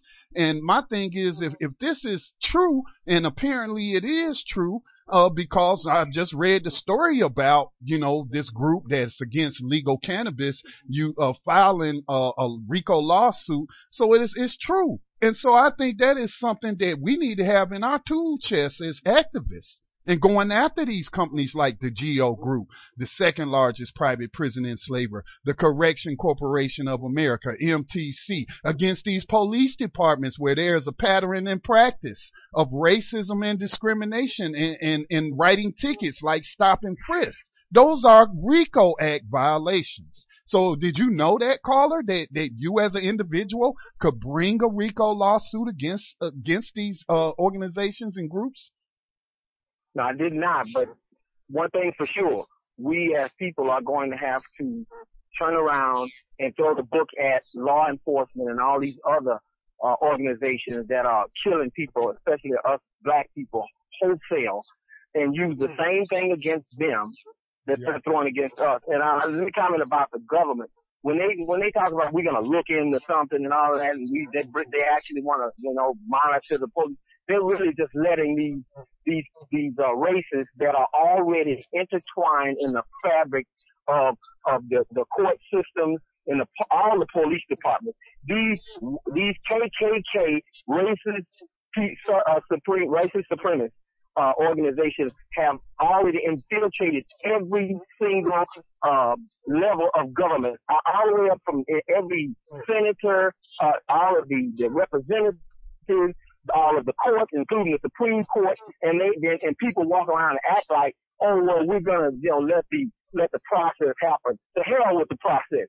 If you're gonna be so stupid as not to know when somebody you watching somebody beat the hell out of you and your people right there on camera, and you too damn stupid to know what's going on, then I'm here to tell you that you just as stupid as the people that are bamboozling you. So I mean, it, it, it just goes, you know, it just never ends. And people, I'm just getting sick and tired of every day hearing people, uh, you know, giving the government, giving the police officers a pass. I know some good policemen too. I know some good representatives. I know some good lawyers. I know some good, uh, judges. But here, I'm here to tell you, how in the hell you gonna fight a system that has all these racist supremacists intertwined, interwoven into the whole fabric? Because that's why things are not moving. Because the very people you take it, you trying to uh, go against, have people inside keeping them from being convicted.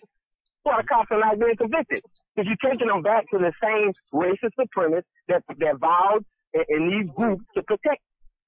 Until we start stop, until we stop being fearful and stand up and say, "Hell no, we're not going to take it anymore." Then that's the only time it's going to stop, brother. Well, thank you for chiming in. I'll certainly co-sign on, on to that, and I uh, hope that you will right, bro. chime in on later topics um, in the future. Thanks. Yes, sir, we will. I'm I'm listening. All right. This is how the RICO charges can be very powerful for us as uh, citizens to work in our favor now and to put a stop to all of this. We can literally start purges. We can purge individual towns and communities. We can start purging uh, cities and city governments. We can start purging states and state governments. Hey, we can reappro uh, what what's the word? Reappropriate funds from them because in these lawsuits, this, look, fifty thousand dollars this one paid to this group to get out the lawsuit. They settle, so we can bankrupt these places, man, Yes, we could, and uh, you know that's one of the things. and put we- that money right back into our communities. I think that just between the Black Talk Radio Network and our associated allies like uh, Decarcerate New Jersey and like uh, the uh, de- Decarcerate Columbia, uh, Columbia University, that we cost these prison profiteers upwards of two hundred million dollars in uh, funds. So they already don't like us because of that. You know, just taking the money out of their accounts the way uh, Columbia University has done, the way the New York Teachers Union out in, I believe, it was Brooklyn, are, are, are doing, and so on. Right. We have another caller, uh, area code 973. Go ahead with your question, comment, or observation. I'm sorry for the delay. Good afternoon, gentlemen. Good afternoon. I recognize that voice. You've always got something brilliant and insightful to say. Hello. Hello, how are you? Well, first of all, Max, four stars to you for wanting to take your wife with you and your children down to South Carolina. Is that that's where you live at, sir? Correct, right now? Is that correct? Yes, that's where I live at. Just Yes, about a mile so away from where. Dylann Roof so uh, so lives. proud of you. Just make sure you just be safe because we need you here on the Black Talk Radio station. Um, with that being said, um, I my organization is definitely going to look into the RICO Act. Um, thank you for giving that news, uh, Mr. Reed, about the um, the situation with them suing. I think we really need to really look at that a little bit more carefully. Maybe we need to fight fire with fire, fight law with law. You know what I mean? They like to throw the Mhm. book at us. Let's kind of like throw it back at them. Um, what else was I going to say? There's just so much information that your your radio station um, gives out. I'm just so happy again that I found your radio station to listen to. Me being from the New York, New Jersey area, a lot of the radio stations I used to listen to are now defunct. And um, I was always, I mean, you know, it's so funny that even here on the um, East Coast, no one ever really talked about the, the. I had to kind of go and do my own research. It was never really out there. I'm just wondering why the New York, New Jersey area hasn't really. I, I know that you said also, Mr. Max, that you are from Paterson, New Jersey, correct? Yes, I'm from Or Pa- born and in raised in Paterson? Paterson, Right, New Jersey. Were you were you part of the B uh, the Black Talk Radio at that time or no? No, I, I became a member of the Black Talk uh, Radio Network about four years ago. Okay. Well, I, I mean, like I said, once you guys get the t-shirts going and buttons going, you have a fan here. because I really get on. Yeah, yeah. I, I mean, I, I will be sending information to you, Mr. Reed, about something going on with our organization. I don't like to talk about it because Okay. I, I feel, you know, you're, you're, you're, it's for, you know, your news and, and it's going to be coming up in a week. So I will be sending you information. And I do know Baba Saeed. I enjoyed that great article he written yesterday. I'll probably see him today anyway, uh, this evening. But that was a great article. He is a, he is a prolific writer. He really, really is. He should really do a show on uh I don't know. Maybe that might be too much for him. But in any case, I just enjoy you guys and I, I just really appreciate the BTR. And and also I will be sending more money into the station. Thank you so so much, okay? Thank you. And we do have T-shirts available now for the new abolitionist movement. Uh, just send me a PM of what size you want, and or, or send me a PM, and I'll send you an image to show you what they look like. I've been putting them up around and wearing them myself, and a lot of the other people are saying, "Hey, I want to represent too." So that would help us to keep moving forward if you'd like to have some of the clothing. So just send me a, a Okay. PM on Facebook, and I'll send you a, a picture of what we've got. Will do. Thank you. All right, thank you, thank you. And um, yeah, Max, like she said, they throw the book at us, throw it right back. And I see this RICO um, lawsuits as a viable tool for us to use, to organize around, and, and to use on against a military level, that's br- what we're supposed to do. Right. We use our own our enemies' weapons against them. whenever possible. Most certainly, most certainly. Um, yeah. So I do want to uh, share some of the other news. Uh, we have what about 20, 20, 20 something minutes left in the program. Tando Radio Show will be coming on at six o'clock p.m. They will be talking about the non Federal Reserve, you know, because the Federal Reserve isn't actually run by the federal government. That's just technology going on there. It's really a private entity that's printing up all of these worthless dollars. So they'll be talking about the non-federal reserve.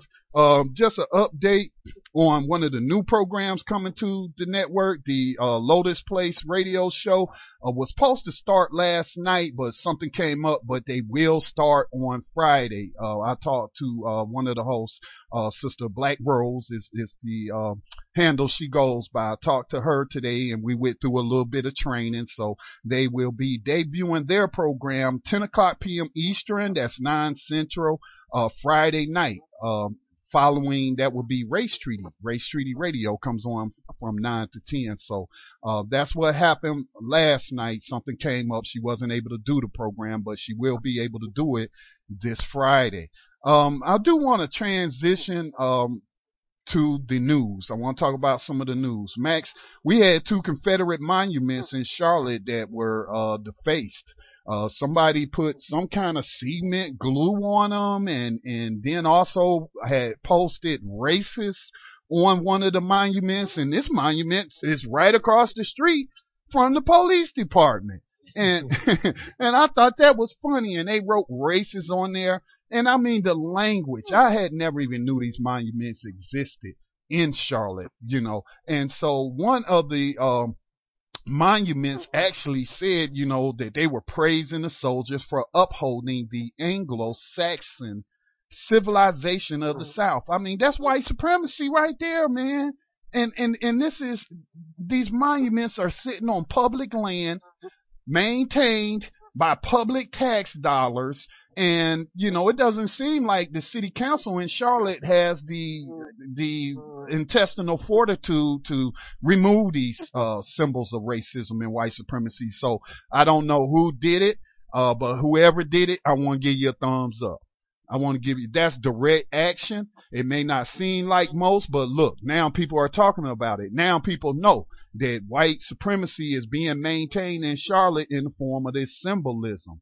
Again, symbolism, propaganda, all of that stuff are are part of warfare. So if you don't think it's important that we tear down these monuments and we stop allowing our money to be used to maintain, then that's you. That's not important to you. Mm-hmm. But don't think because it's not important to you that it's not important to other people. And so, you know, that's like engaging in guerrilla propaganda. I would call it, Max. You know, when you go out here and you graffiti up these monuments and calling, you know, these people murderers, calling them terrorists, calling them racist. And hell, you know, if, if you want to maintain them, well, we're going to make you keep spending money to clean them up because every time you clean them up, we're going to dirty them up. So, I mean, what are your thoughts on that, Max?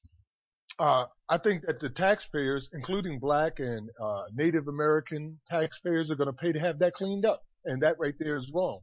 Uh, this is what John Sims called visual terrorism consistently in our faces, not only terrorizing people of color who have been traditionally oppressed by these groups, but empowering the groups and letting them know that right here on government property, we have a stronghold for you and we mm-hmm. remember you fondly and we support you not only with our own efforts, but we're going to get all these people who you are oppressing to help support you fiscally. So when you mm-hmm. they hire whoever they're going to hire to go out there and clean that off of that, it'll be the people of Charlotte paying for that to happen. Well, if the people of Charlotte don't want to keep paying for that, then maybe they need to impress upon their uh, city leaders that they need to be removed. That's one of the biggest things about the abolitionist movement. One of the top two things I would say is one that we want to live in a country where slavery does not exist, where for any reason no human trafficking, no slavery under any disguise. And the other thing is that we want an end to racial discrimination and oppression. And those symbols are racial discrimination and oppression. Mm-hmm. Well, shout out to those in Charlotte. Um, I hope that, uh, I know people do tune in from Charlotte. I hope it was one of you. I hope one of you heard me on here telling you to go out there and do that because I wholeheartedly 100% support it. You know, do your best not to get caught though. That's a misdemeanor. In case you didn't know, that's a misdemeanor, class one misdemeanor here in North Carolina. You could face up to, um, I think a thousand dollar fine or six months in jail on each count. So there is some risk involved in that. But hey, if you feel so moved to do it and you're willing to pay the penalty like so many other people have paid the penalty, okay, some paid the penalty with their lives to to confront racism and white supremacy in all its forms. So just long as you know, but I wholeheartedly support that. All right. Now, Max mentioned earlier about uh, Sandra Bland. She was 28 years old. She was from Chicago. She had recently moved to Naperville, Texas to start a new job at her alma mater, the college she attended, when she was pulled over by a Texas state trooper for allegedly failing to use her signal during a lane change. I do have a clip. I do. I believe I've uh, made a news clip or a copy of a news clip, and I'll play that for you. So y'all, in case y'all haven't heard, um, yeah, this uh, woman, she was part of the Black Lives Matter movement as well, and and she was, I believe, was murdered in a jail cell in Texas.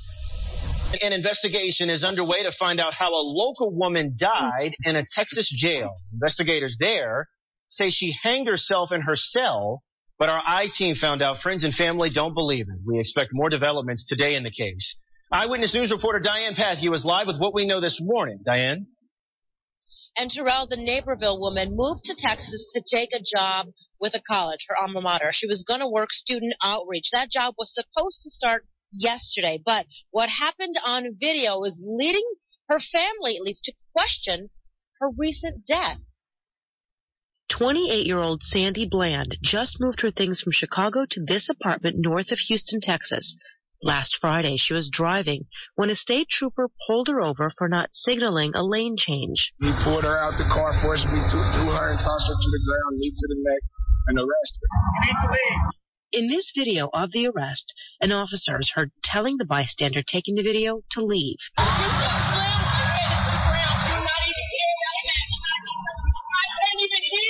Listen as she is taken away in custody.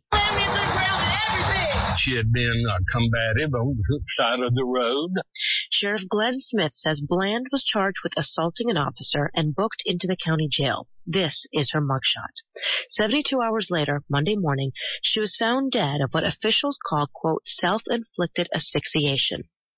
I do not have any information that would me that would make me think it was anything other than just a suicide. I do suspect there was foul play, and I believe that we all are 100% in belief that she did not do harm to herself. As you heard, Bland's family does not believe that she killed her herself. In fact, they have hired a lawyer and hope to pursue this investigation. They're holding a press conference this afternoon to discuss their next step. Reporting live downtown, Diane Pathieu, ABC 7 Eyewitness News.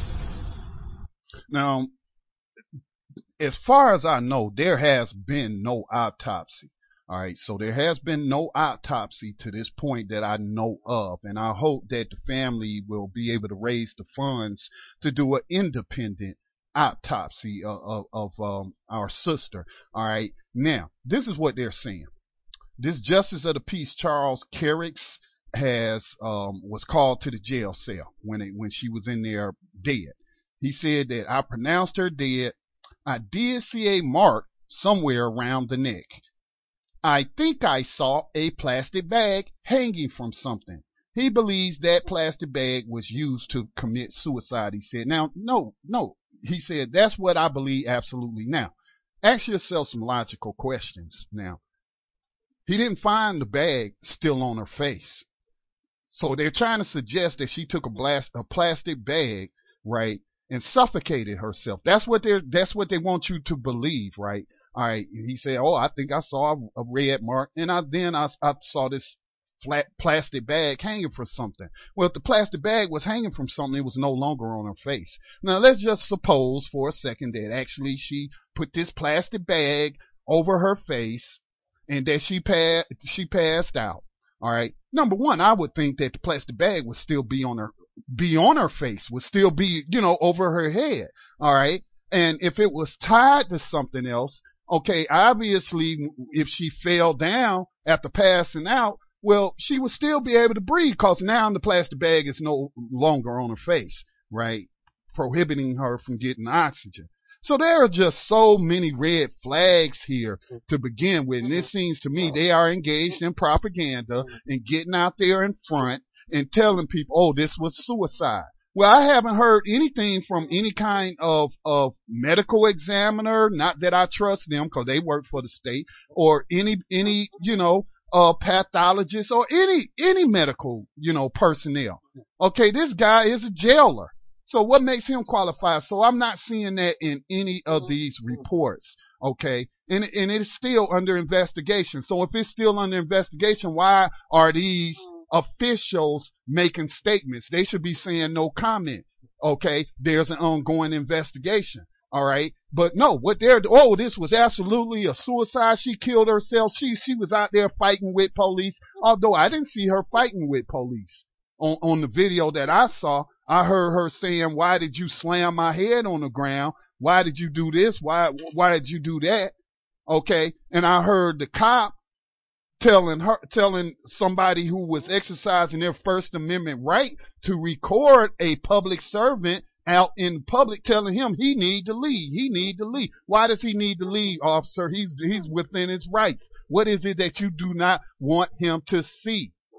Now, again, this woman was pulled over allegedly for not making a a, a lane change signal. Traffic violation, like Marlon Brown.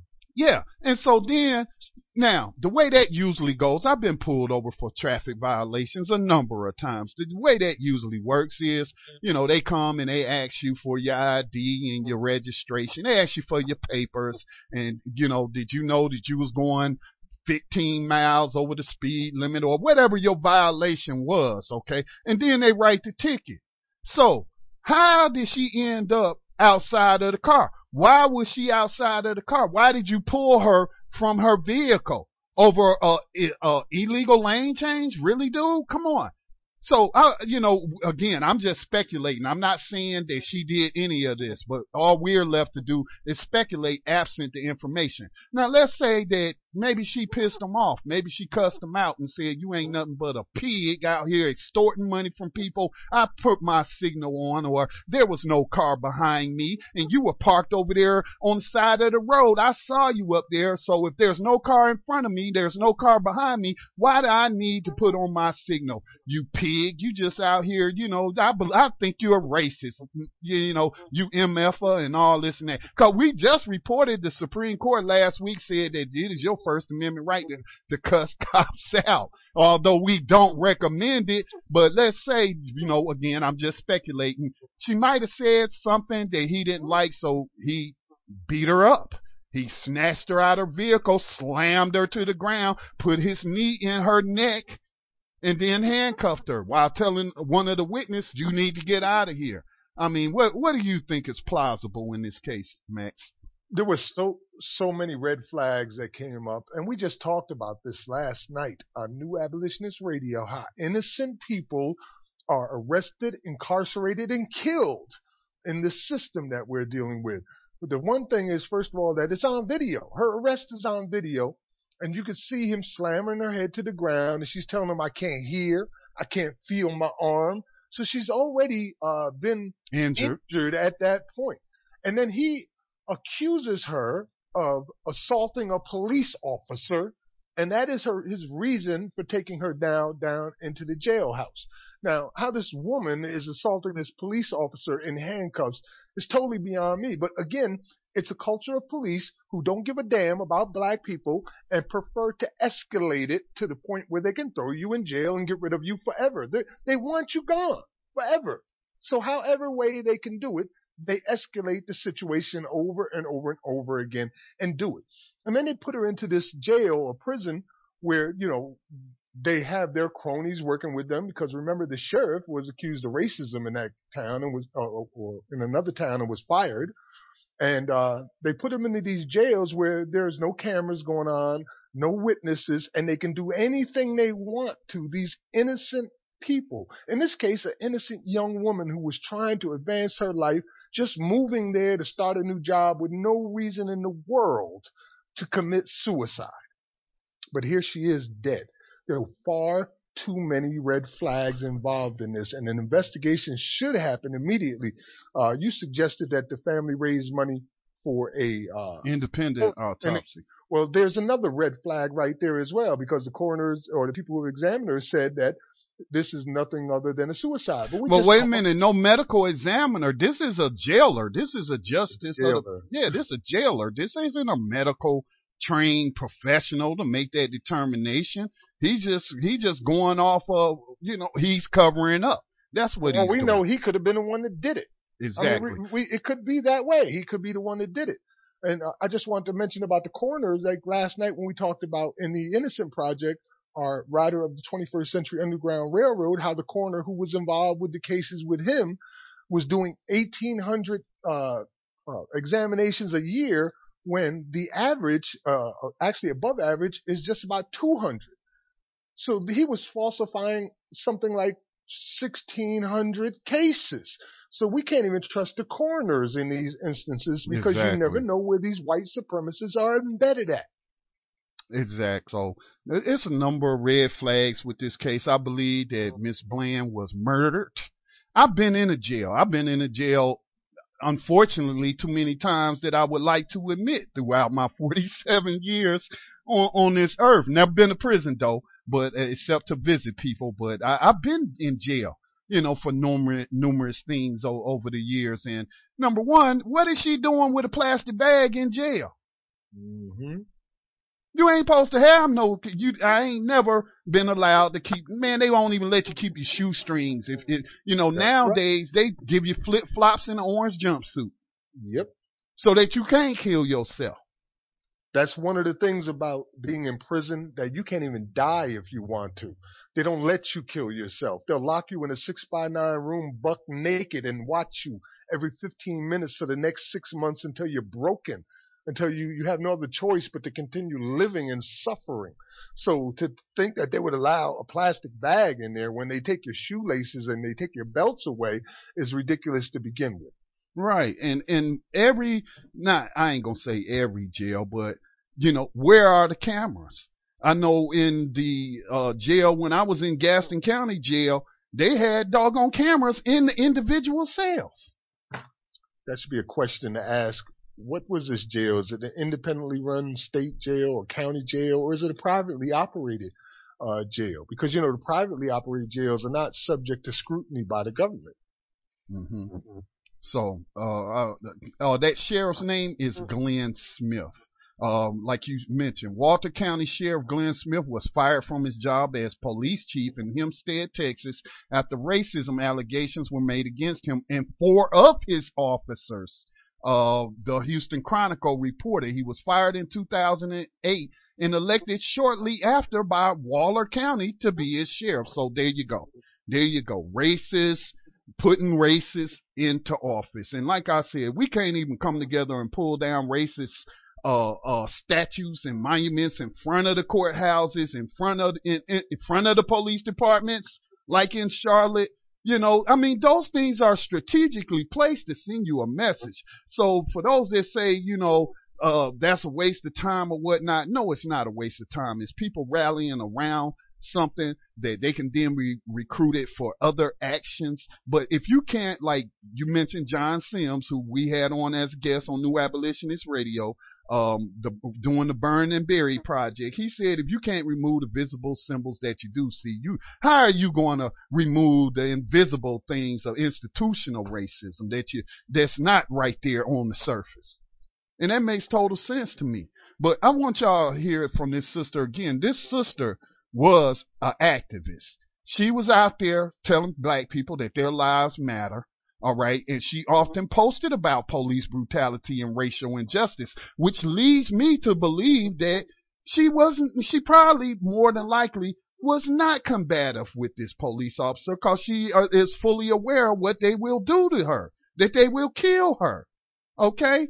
So I don't think that she would be one to assault a police officer, being that she was so active in this movement. And here is a video of her speaking about racism. It's time, y'all. It's time. It's this thing that I'm holding in my hand, this telephone, this camera, it is quite powerful. Um, social media is powerful. We can do something with this. If we want to change, we can really, truly make it happen. You know, we sit out here and talk about, oh, we need the next so and so and this and that. No, you don't. No, you don't. Start in your own home. Start with you. Any thoughts, Max, on, on what our sister Bland had to say? Uh, I think that we should listen to that with all clarity and follow what she said. That it is this time now for us to do something. We can't wait for those people that we elected or suspected that would have our best interests in mind. We have the tools available. We need to start doing this. We can individually bring out RICO charges. We can go out every now and then and devote some of our time to filming police. Uh, we could do everything in our power to to make these changes. Um, you know, one of the things that we was talking about just during this all is about the symbolism that's going on, like the Confederate flag and what it represented. And you got to remember that a lot of these symbols were put up by treasonous, secessionists across the entire country, and it forces us to confront truths. People have said this will be a slippery slope. What's next? George Washington coming down? Uh, his statue, if it's necessary, yes, because we have to start looking at these symbols and these statues and these heroes that we put up all over the place who do not represent American values at all and never uh, represented American values. We've got statues of freaking killers up there and genocidal maniacs, and our children are growing up believing they were heroes. So it forces us to confront this slippery slope and see what is really happening here in America. And the other thing that I want to point out uh, about the racism aspect of it all, this facts that will po- just show you clearly what's going on here. 90% of all prosecutors are white. 90% of them. 79% of them are, are, white males. The odds of you being uh, involved in a, a, a, court proceeding where the man, white male across from you, is a racist is very high. Most certainly, Max. Most certainly. But well, this what I wanted to point out. That's it. Yeah, but like our sister said, it's time, y'all. It's time to do something. Get in where you fit in. Okay? You got technology, you can document the crimes. We got social media, we can organize and inform the people. We we have digital radio now. I mean, we just have so many tools that if we develop them and we organize them, we could be a formidable force. We can follow in the footsteps of our ancestors. And and and so, you know, man, I hate that this sister is gone, man, cuz she's a soldier she is a soldier, man. We done lost another soldier, man. And and you know, unfortunately, the vast majority of people, man, they just trying to survive. They ain't trying to fight. We need fighters, and we need consistent fighting. Don't be like Samuel Jackson, who came out last year with his little ditty. We ain't gonna stop till people are free. Well, we ain't free, and you stopped. We need exactly. you to keep doing this. You know what I mean? This has got to be consistent until the job is done. Don't just come out every three, four years and jump on board the latest murder and seem like you're doing something when you ain't doing nothing. Right. Well, I got a couple of more minutes. Uh, Tando Radio Show coming up here. Um, I won't have time to go over some of the past week's corrupt cop news, which is uh, brought to you by StopTheDrugWar.org. I have linked to it. Check it out. But I'm going to let you hear this quick report on the uh, Cleveland police officers being disciplined for hiring the killer cop Timothy Loehmann. Cleveland Police Supervisors Lieutenant Gail Bindel and Sergeant Edwin Santiago were both found guilty last week of an administrative charge of failing to adequately supervise and review an applicant's background investigation.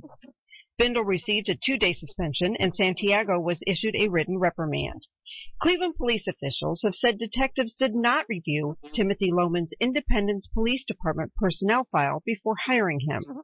His independence file showed he became weepy during a state range qualification course, and his handgun performance was dismal. Police have said Loehmann shot 12-year-old Tamir Rice November 22nd in the playground area of Cudell Recreation Center. Loehmann had said he ordered Rice to show his hands, but instead Rice reached for his waistband. He was shot. Rice had an airsoft pistol that police say looked like a real gun. Tamir's mother and her attorneys want charges filed against Loehmann and his partner. The case is being investigated by the county prosecutor. Police Union President Steve Loomis says the situation is tragic, but he believes his officers did not break any laws. Yeah, right, right. And and see some of these reports, man, they leave out vital information. You know, she didn't mention that he was gunned down within 20 sec, I mean, two seconds, in less than two seconds, and that he never, they never communicated to that boy. They just rolled up on him and gunned him down. They never said, show us your hands or put your hands up or anything of that nature. They rolled in like, you know, white supremacists and gunned down this child. So as you just heard, They did not even check his background to find out that he was crying. Come on, that's what weepy mean. Oh, he was crying on the gun range? What the hell? This guy was mentally unstable, is mentally unstable. Shouldn't even been a cop. That's why he got fired. But, you know, hell, come on, man. Come on up to Cleveland and, and you can find some action here. So, anyway, man, I'm just so sick of these people, man. I'm sick of them. It's systemic racism, brutality, terrorism, oppression, enslavement. And it, it's got to come to an end. And the only way it's going to come to an end, if, like Malcolm X said, if we put a stop to it. Don't count on the U.S. government. Don't count on the state government. Don't count on the federal courts, the state courts. Nobody. It's going to come to an end if we bring it to an end. And with that said, we are going to close out the show. I want to thank you, Max, for joining us today and thank the callers for calling in and, and sharing their views with us. Stay tuned for Tando Radio Show.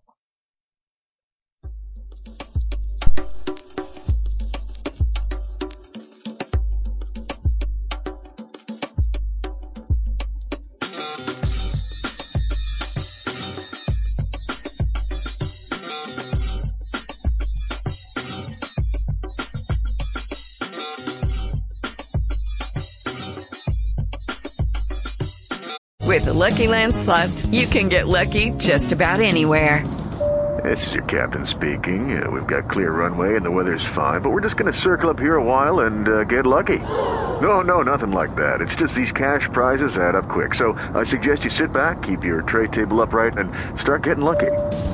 Play for free at LuckyLandSlots.com. Are you feeling lucky? No purchase necessary. Void where prohibited by law. 18 plus terms and conditions apply. See website for details.